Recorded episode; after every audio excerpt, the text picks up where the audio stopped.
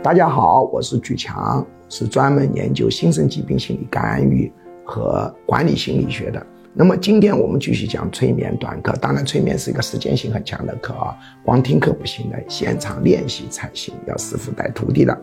那么今天讲的一个东西叫催眠的不字禁忌，就是在催眠当中你不能用不字，你一旦用不字啊，它出现的是相反的。比如我举个例子，我说你现在不准想一只老虎。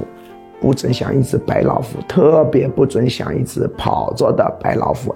结果你满脑子都是老虎，所以催眠状态是不能用不字的。就像我们小孩啊，考试之前你跟他说不要紧张，不要紧张，不要紧张，越说他越容易紧张。你只要说不字，潜意识自动反应是反的。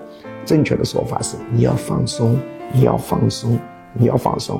仔细体会一下，你要放松，你要放松，跟不要紧张，不要紧张是两种心理效果。